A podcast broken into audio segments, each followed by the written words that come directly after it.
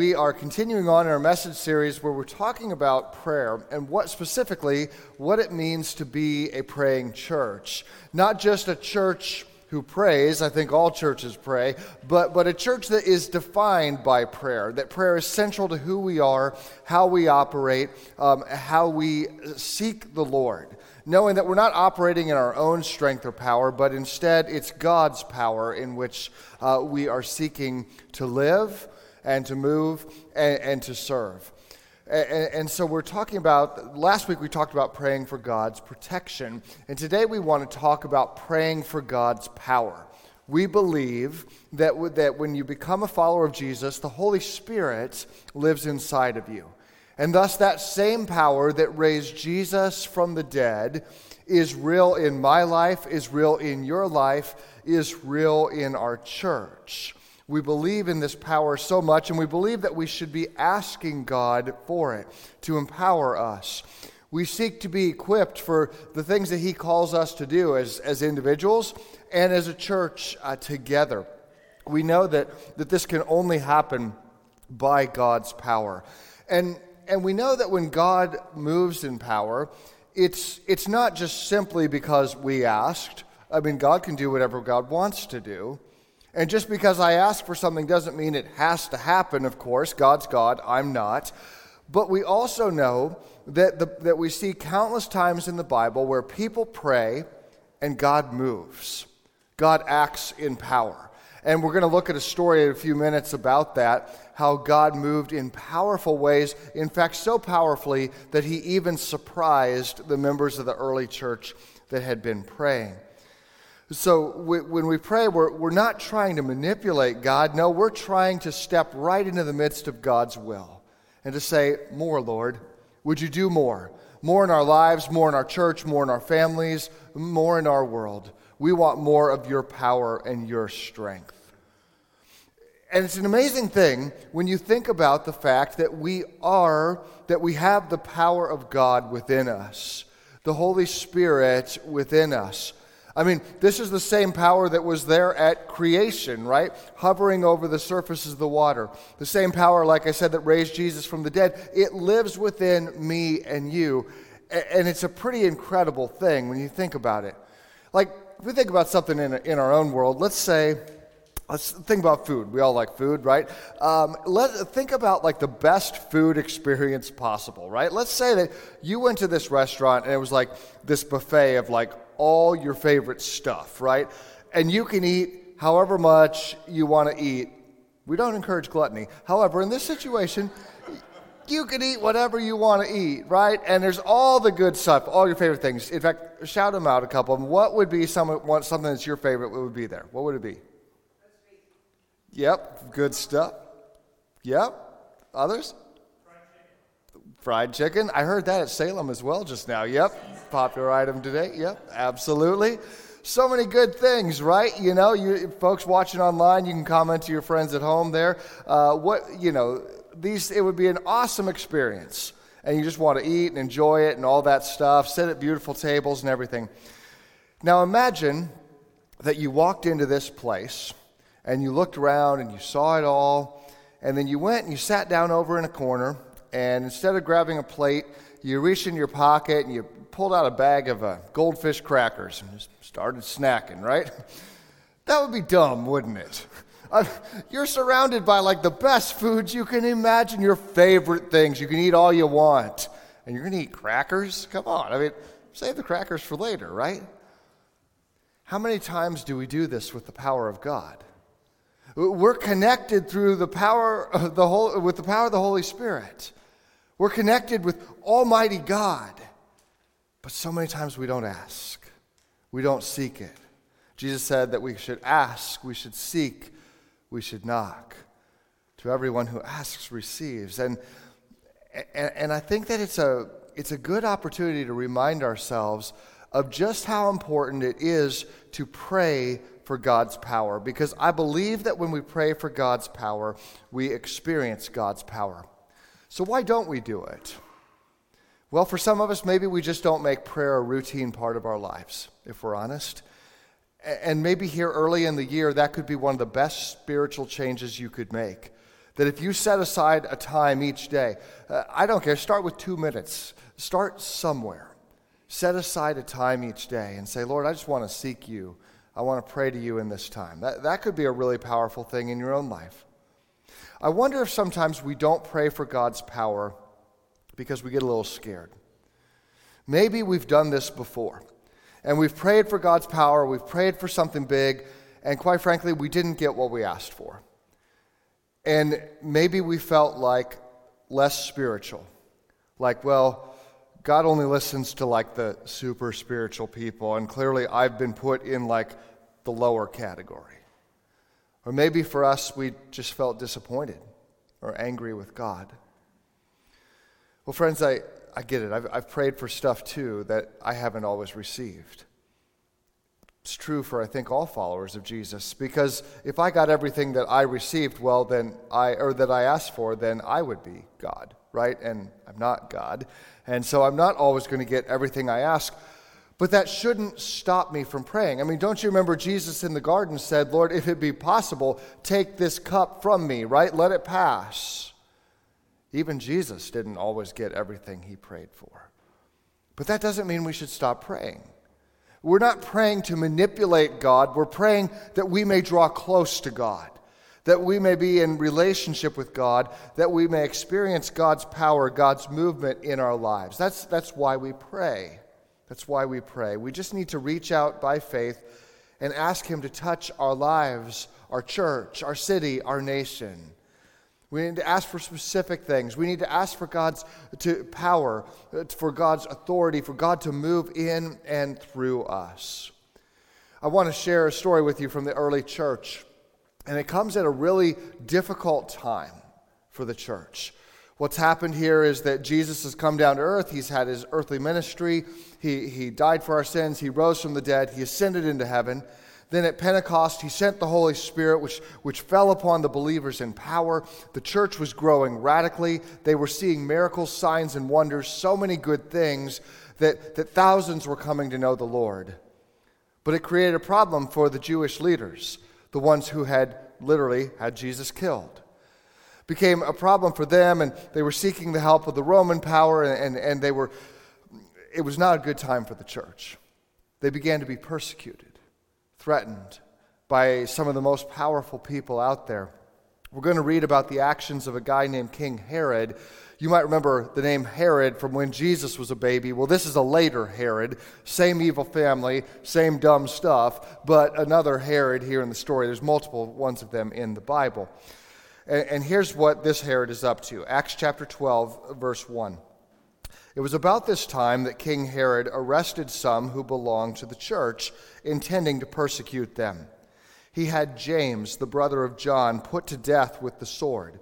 When he saw that this was met with approval among the Jews, he proceeded to seize Peter also.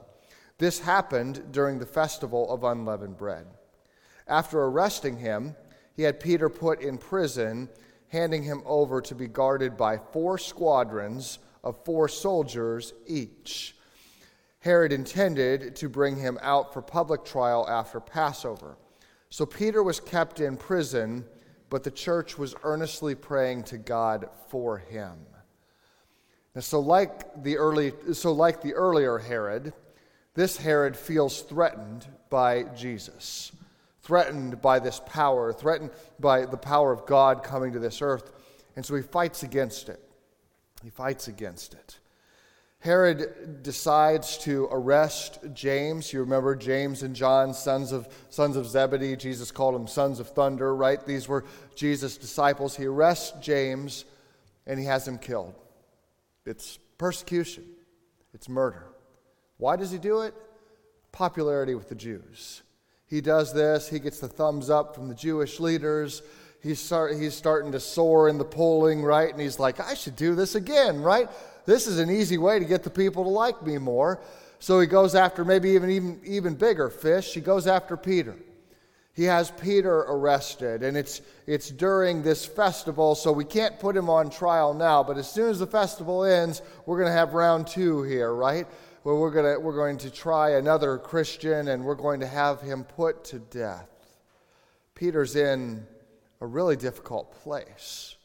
It says that 16 Roman soldiers, they would have rotated, but there were 16 of them assigned. Typically, that would be four at a time on a rotation minimum. And their job is just to guard Peter inside of this prison, okay? He's already in a prison, but we need now this 16 soldiers to be after him. So this is like seriously, this is like the ancient Roman version of like Supermax, right? You know, you think of a place you can't get out of, this would be it. You're in a prison, 16 Roman soldiers are assigned to guard you. And by the way, in the Roman army, if you're assigned to guard somebody and they get out, you get the same punishment that they were going to get. So you got 16 guys whose lives are literally on the line to keep Peter in prison. If you're the early church, there's no hope. Peter is toast. There's, uh, there's nothing we can do to get him out of there. The, the only thing we could do, the only thing we could do is pray. And so that's what they did. We talked about how prayer, it shouldn't just be our last resort, it should be our first response. But you know, it's fine, it's good, it's essential to pray when we feel desperate. We all have times like this where there seems to be no hope, where from a human, earthly standpoint, there's not a chance, not a hope. That's what Peter and the early church were facing now. For Peter, it was life threatening. For the other, for the rest of the church, it was threatening to their movement. I mean, after all, this is the this is one of Jesus' greatest disciples. This is one of the greatest leaders. This is the one of whom it was said, On this rock I'll build my church. That's what Jesus said. And now this rock is imprisoned. What's, what's going to happen? What's going to happen? They prayed and, and they felt desperate. God, we, we can't save our brother Peter. We, we can't get him out of there. We need your help. We need you to, you to move. We need more of your power. We need more of your strength. We need you to do what only you can do. Prayer gave the early church power for miracles, signs, and wonders. God's going to answer. He's going to move in power. So, so buckle up. We're going to see God in power, showing up and showing off. Acts 12, 6. The night before Herod was to bring him to trial, Peter was sleeping between two soldiers, bound with two chains, and sentries stood guard at the entrance. So, right there in his little dungeon, right, you got two of them he's chained to, two of them at the door, and this is in the middle of a big prison already. Suddenly, an angel of the Lord appeared, and a light shone into the cell. He struck Peter on the side and woke him up. Is that normal angel protocol for waking up? a little harsh. Quick, get up. And the chains fell off Peter's wrists. Then the angel said to him, Put on your clothes and sandals. Peter did so. Wrap your cloak around you and follow me, the angel told him. Peter followed him out of the prison, but he had no idea that what the angel was doing was really happening. He thought it was a vision. You ever had a dream like that? it's so good. It's like the best dream ever, right? You know, and life is awesome. And then you, you, you start to wake up and you're like, oh no, come on. Like that, that, that had, to, that, oh, it's a dream. Dang it. You know, well, here's Peter. He's like setting low expectations, right? He's being let out of this prison and he's like, it's got to be a dream. this, it's got to be a dream. And isn't this incredible? Because you have to know Peter was praying to be saved, right? His life is on the line here. He's, he's, certainly a person of prayer. And Peter, of all people, should know God does this stuff, right? I mean, this is Peter, the guy who like walked on water one time, right? This is Peter, the one who saw Jesus feed the 5,000. He helped pass out the food, collect the leftovers, right? This is, this is Peter, the one who the Holy Spirit came down upon him. He preached, 3,000 people get saved in one day. That's a miracle. This, is Peter who went to the temple and they see the lame man there and they're like, hey, we don't have any money, but here's what we got. You're going to stand up in the power of Jesus Christ, right? And he did. Boom, just like that. Peter knows. He knows God can move. He knows God can act. He knows God can do miracles he's experiencing a miracle. Hmm, must be a dream. We all get there sometimes, don't we? We pray for things, but we're not, oh man, I don't know. I don't know if that's really going to happen. I guess I should probably pray because, sure, that's probably the right thing to do. But we don't really expect anything. If Peter can get there, we can too. Maybe you're there this morning. Maybe you came here and you're like, ah, series on prayer. I've heard that before. Okay, we'll, we'll do it. I don't know, though. What if God wanted to move in your life? What if God what if God is waiting for you to, to sincerely pray, to seek Him? What if God wants to move in our church in ways that I don't understand? I don't know, that are ways much bigger than I could ever dream of or plan. What if? We're, as a staff, we're in the middle of this fast for 21 days, right? Because we just are asking God to do what God wants to do to show himself to us, to move in our midst. And, and again, we, we don't know what that means. We don't have this all like, you know, clearly defined. We just want to be faithful because that's our job. and we know that if anything good happens, when good things happen, it's going to be God's power. Nobody's going to look at us and say, wow, they're incredible. Nope, that's not going to happen. It's going to be God's power, not ours. And if you're in a place where you've kind of given up hope, you're kind of like Peter, not really expecting much, maybe open your mind a little bit to the idea that, that God can and does move in your life, in our church, in our world today. Verse 10. They passed through the first and second guards and came to the iron gate leading into the city. It opened then by itself, and they went through it. When they walked the length of one street, suddenly the angel left him then Peter came to himself and said, Now I know without a doubt that the Lord has sent his angel and rescued me from Herod's clutches and from everything the Jewish people were hoping would happen. Wow. The prayers are going up from Peter, from the church, and the angel comes down and leads him out, leads him right out. The chains fall off of him through these various sets of guards. The big old door in the front of the prison, it opens. They walk right out the door, walk down the road, and the angel's gone. Peter realizes once again God has moved in power in his life. Acts 1 8, Jesus promised, you will, see, you will receive power when the Holy Spirit comes upon you. And that's just what Peter received. He was set free. And this is what our God does. Our God is a God who sets people free. Jesus left heaven, he came down to earth to set us free. You don't have to be chained up by sin anymore. You don't have to live in that stuff. You don't have to, to be ruled by these things. You don't have to be chained up by your unforgiveness. You don't have to be chained up by your brokenness. You don't have to be chained up from those hurts of the past. God wants to set you free. So I believe in the power of prayer. I've seen it way too many times. I've seen it way too many times to not believe. I believe that God wants to give us freedom. You don't owe Satan anything. Jesus defeated him at the cross. He bought you out of all your guilt and shame. We want you to be free, no longer shackled by sin. Like Peter, those chains of oppression can fall off through the power of God and the Holy Spirit. So Peter's been let out of prison, let out in the at night in the middle of a street, right? So now he's got to do something because I guess he's kind of a fugitive now, and it's dark and he's outside. So where does he go? Well, he goes to where the church is going to be, and the church is meeting at this time, presumably praying for Peter, right? That's what they're doing. Verse 12 When this dawned on him, he went to the house of Mary, the mother of John, also called Mark, where many people had gathered and were praying. They're desperate. They're desperate with what's going on here. They're praying through the night.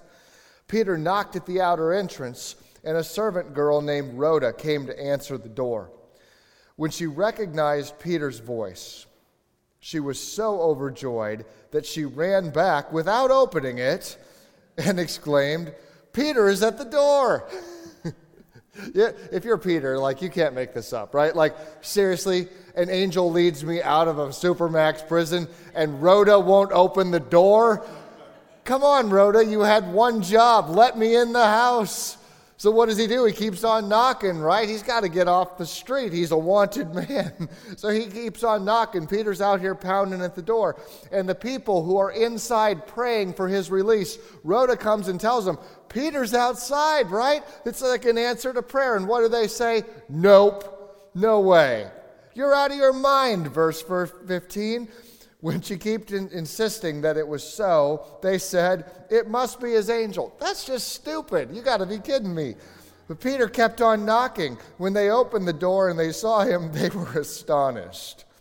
Peter motioned with his hand for them to be quiet and described how the Lord had brought him out of prison.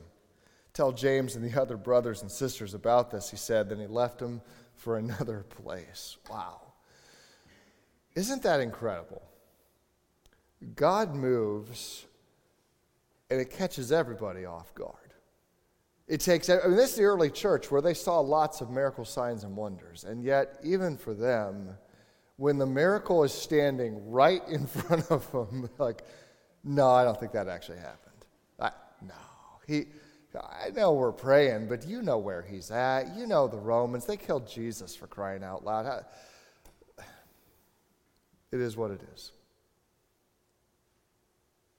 Have you gotten to that point in your prayer life where you've just gotten kind of cynical?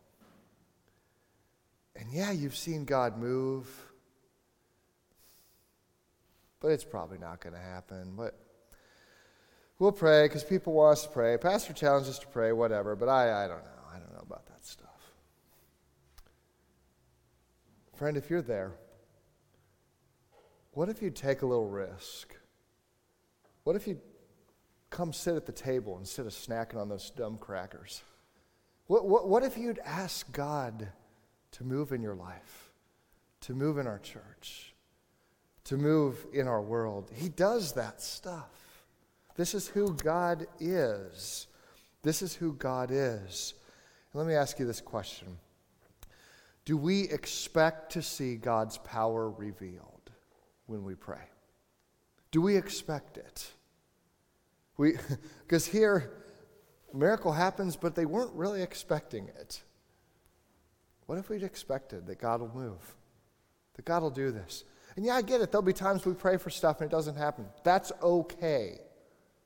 It doesn't mean you don't have faith. It doesn't mean that God isn't faithful.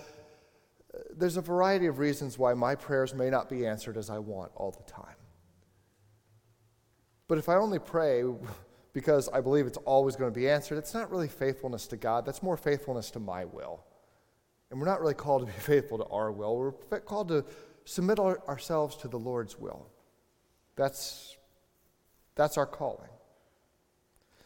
You know, we see God move in, in many ways. We talked about how uh, not that long ago here in Cincinnati, we've, we saw a powerful example on like a national stage, right? When right here on our own field, Damar Hamlin collapsed in a Monday night football game. Basically dies right there on the field and is, is brought back to life thanks to be to God and to our amazing first responders here in Cincinnati, is taken to a great hospital, receives excellent care, and millions of people are praying for this young man. And, and I'm not thankful that it happened to him. We never want tragedy to happen. But in an instant, millions of people are, our minds are turned from one of our favorite national forms of entertainment suddenly to the Lord. And it's desperate. We don't want to see this young man die. We don't, we, we just, our hearts go out to him, his teammates, his family, all these kinds of things. And we were processing this all as a staff. We were talking uh, last week about this, and um, I was talking with Pastor Sue Lee, and she said, You know, I, I don't usually watch football games, which I know is a shock to you if you know her, right? You probably think that tonight she's going to be painted up in her orange and black and all that and miss our prayer meeting. She's not. She'll be here, I promise. Um, and we'll get our prayer meeting tonight done before the game, I promise, okay? You can come and pray for the game. That's a good thing. But but regardless, she said, I don't usually watch NFL, but I had the game on for some reason, and I saw him collapse on the field, and my heart sunk. Said, We've been praying for power, we've been praying for revival here in Cincinnati, we've been praying, and we've been seeing God move in many ways. And she said, You know, if my heart was concerned because what if this young man dies right here, right here in our city? And so she prayed. She said, I prayed and said, No, he can't die right here. He cannot die. God, we speak life. And she began to pray and, and to pray in power. And she said she felt like she should go down to the hospital. If you know Sue Lee, when she feels God leading her to do something, she just does it, right? So she went to bed that night, gets up the next morning, and goes down to the hospital. And she asked to be able to go in and, and pray for him. And, and she gets through the first few layers, and she's out there and she's waiting for her chance to go in. Unfortunately, things are slow. There's a lot going on there, a lot of people. And so, um, get this we have a, a staff meeting scheduled, and she leaves and goes to the staff meeting. Now, I appreciate her commitment to staff meeting. I do. However, I wonder, I, I don't know what would have happened if Sue Lee got in there. It's God's power, not ours. But I know, let me tell you, Sue Lee is, is more of a prayer warrior than any pastor I know. I mean, if you know her, she is fiercely committed to pray. And, and we've seen God move in so many powerful ways through her leadership of us in prayer. And I just, I will always wonder what would have happened if she got in that day.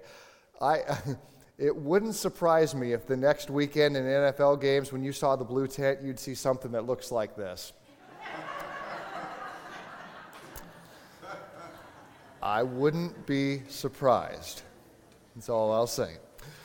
But she goes home that day, but she's still not at peace about it. A couple days later, she goes back, but it's kind of a circus there, and, and she's not able to get in, but she, she writes a note to the family. And she says that we are praying for miraculous healing uh, for your son. And uh, that they, they told her they would take that note in. Well, it was literally later that day that he comes back. And he writes famously, Did, did we win? Now, why did God do that? I, I don't know. And certainly we're not trying to take credit for, for God's work. That would be nonsense. Millions of people are praying. But we are all so thankful just to see how God worked. And, and you know, uh, I don't think that football is like the center of the world to God like it is sometimes to us. But I think that God loves and cares about his people. I think he knows how to speak our language. And it's easy to get cynical and be like, yeah, well, in two weeks, people won't care anymore and they'll have forgotten, moved on. Well, I, I don't look at it that way. I believe that any time our nation's heart is turned towards the Lord, any times that millions of people are seeking the Lord, that's a win. That's a good thing. And it's amazing to see how this impacted people around him. So, as we know, that, that game was canceled. It was an excellent call by the NFL. So the next week, when, when the Bills are to play, you imagine what it's like to take the field again after an incident like that. The very first play of the game, the Bills are receiving the kickoff, and something incredibly rare happened. They received the kickoff and they ran it all the way back for a touchdown.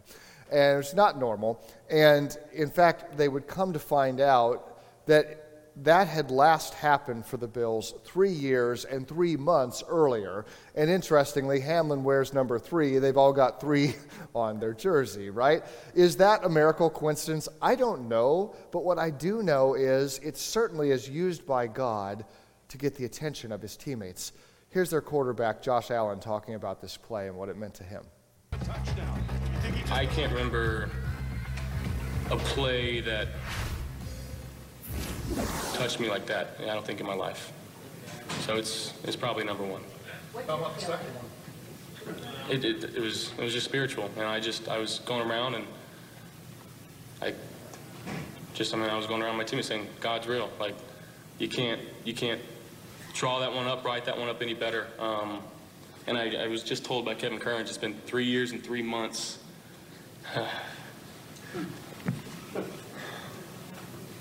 since the last kickoff return. So it's pretty cool. you know, if you would have told us at the beginning of the year that quarterbacks would be testifying in post game interviews that God is real, I would have doubted it. Put it that way. And yet here we are. I'm with Josh. I believe that God is real. I believe that when we pray that, that God moves in power. I believe that God can move as, as God wills, and so I pray for God's power.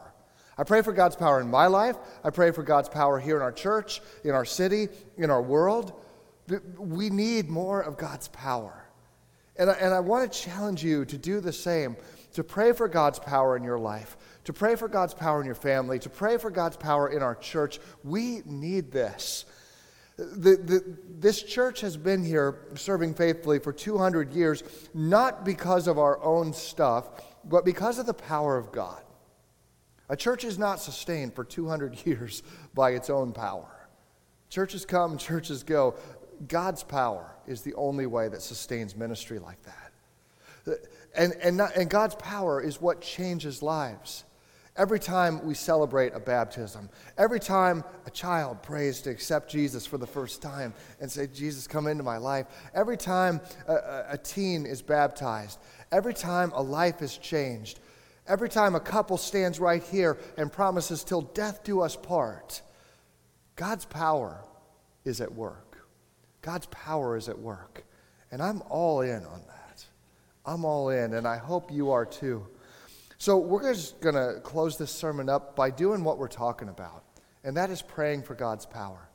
And I just encourage you, just would you just be open? Maybe for you, you want to open your hands or whatever it is, and just say, Lord, would you move in power in my life? So, come, Holy Spirit. We are here for you. Whatever it is that brought us here today, we just want to pause and to seek you and to say, More, Lord. More of your power, more of your spirit, more of your movement in our lives. We want more obedience to your word and your ways. Help us to be obedient. We want more faithfulness to believe that you can and will do miracles, signs, and wonders. Give us faith, God, to trust what you say that these aren't just some story, but this is your action in the world.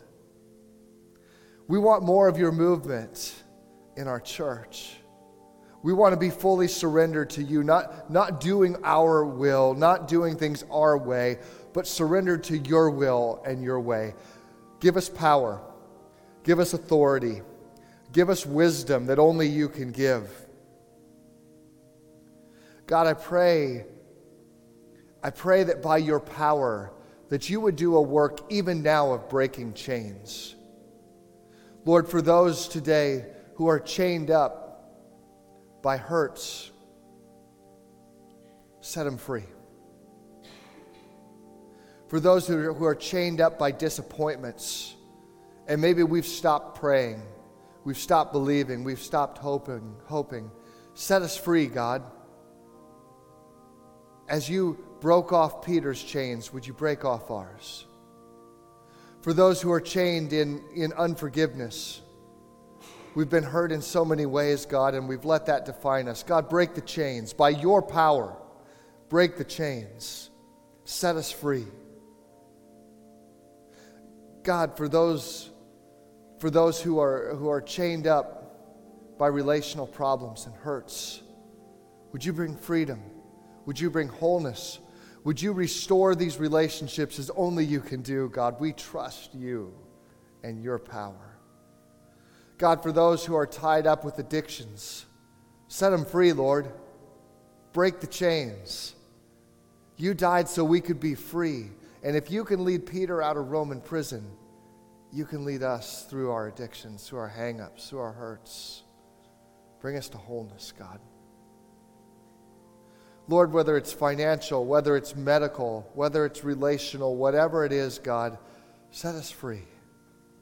Free us for joyful obedience to you. For you are our Savior and our God. Lord, we give ourselves to you. You are so good, and we praise you for every act of power that we will see. We expect it, God. We pray this by the power of your Holy Spirit in the name of your Son, Jesus Christ. Amen.